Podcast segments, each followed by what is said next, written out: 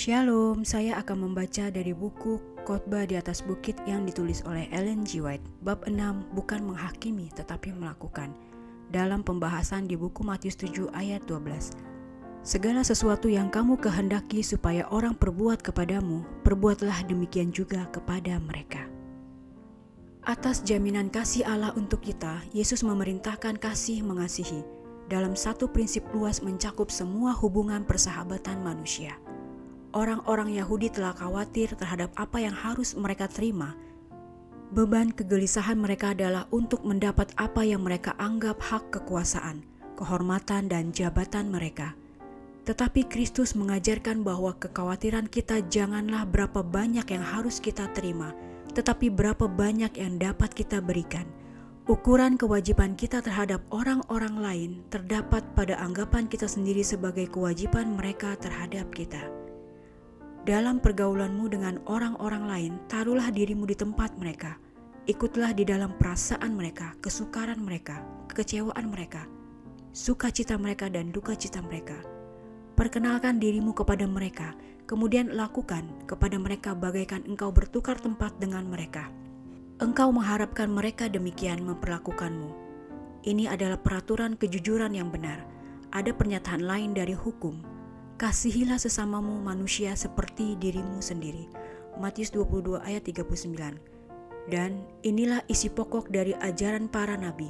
Ini adalah suatu prinsip surga dan akan dikembangkan di dalam diri semua orang yang layak untuk persahabatan yang suci itu.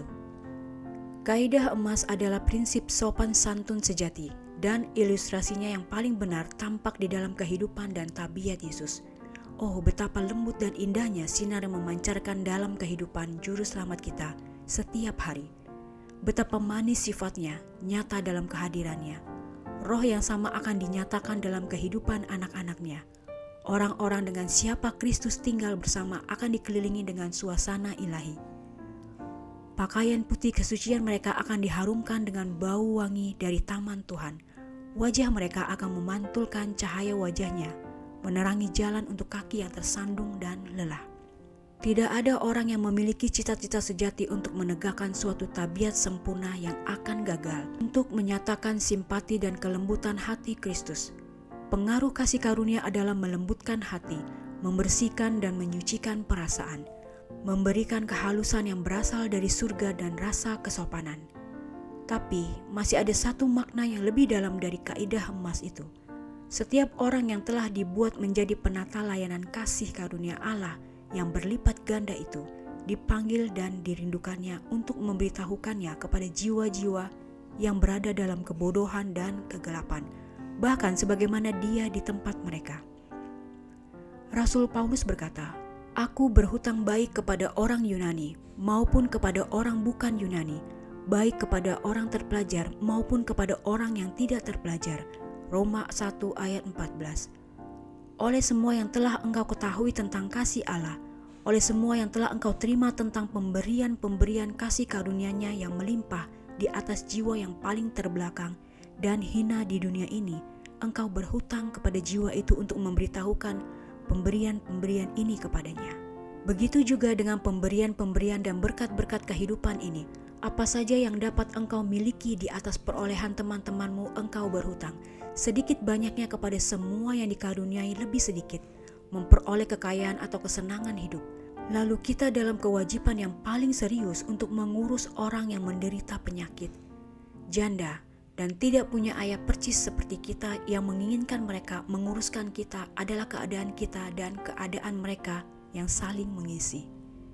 Kaidah emas dalam pengertian mengajarkan kebenaran yang sama yang diajarkan di tempat lain dalam khotbah di atas bukit – ukuran yang kamu pakai untuk mengukur akan diukurkan kepadamu, bahwa yang kita lakukan kepada orang-orang lain, apakah itu baik atau tidak, pasti akan bereaksi kepada kita dalam berkat atau dalam kutuk. Apa saja yang kita berikan akan kita terima kembali.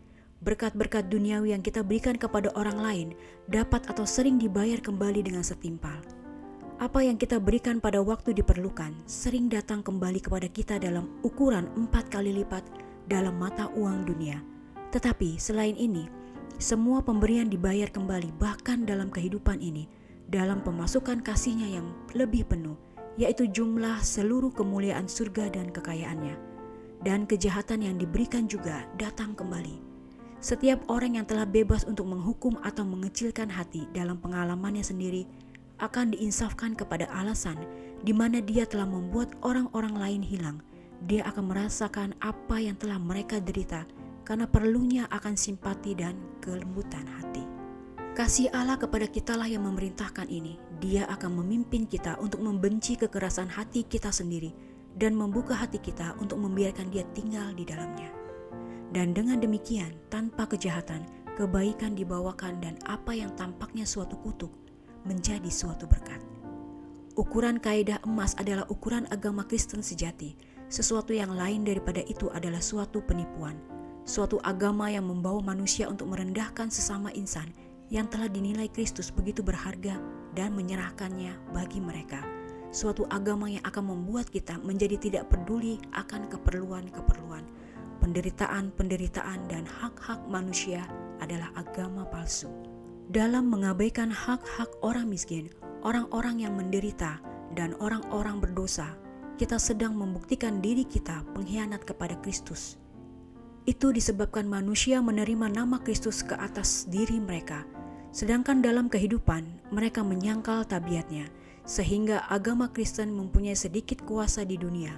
Karena hal ini nama Tuhan dihujat. Tentang gereja zaman Rasul, pada hari-hari cerahnya ketika kemuliaan Kristus yang dibangkitkan menerangi mereka, ada tertulis bahwa tidak seorang pun berkata bahwa sesuatu dari kepunyaannya adalah miliknya sendiri tidak ada seorang pun yang berkekurangan di antara mereka. Dengan bertekun dan dengan sehati, mereka berkumpul tiap-tiap hari dalam bait Allah. Mereka memecahkan roti di rumah masing-masing secara bergilir dan makan bersama-sama dengan gembira dan dengan tulus hati sambil memuji Allah. Dan mereka disukai semua orang dan tiap-tiap hari Tuhan menambah jumlah mereka dengan orang yang diselamatkan. Kisah 4 ayat 32, 34, 33. Kisah 2 ayat 46 dan 47. Selidikilah langit dan bumi dan di sana tidak ada kebenaran yang menyatakan lebih berkuasa daripada yang dinyatakan dalam perbuatan-perbuatan kemurahan hati kepada orang-orang yang memerlukan simpati dan bantuan kita.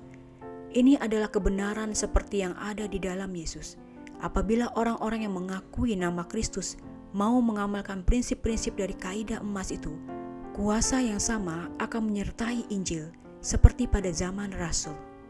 Demikianlah bacaan buku khotbah di atas bukit bab 6 bukan menghakimi tetapi melakukan dalam pembahasan di buku Matius 7 ayat 12. Segala sesuatu yang kamu kehendaki supaya orang perbuat kepadamu, perbuatlah demikian juga kepada mereka. Tuhan memberkati.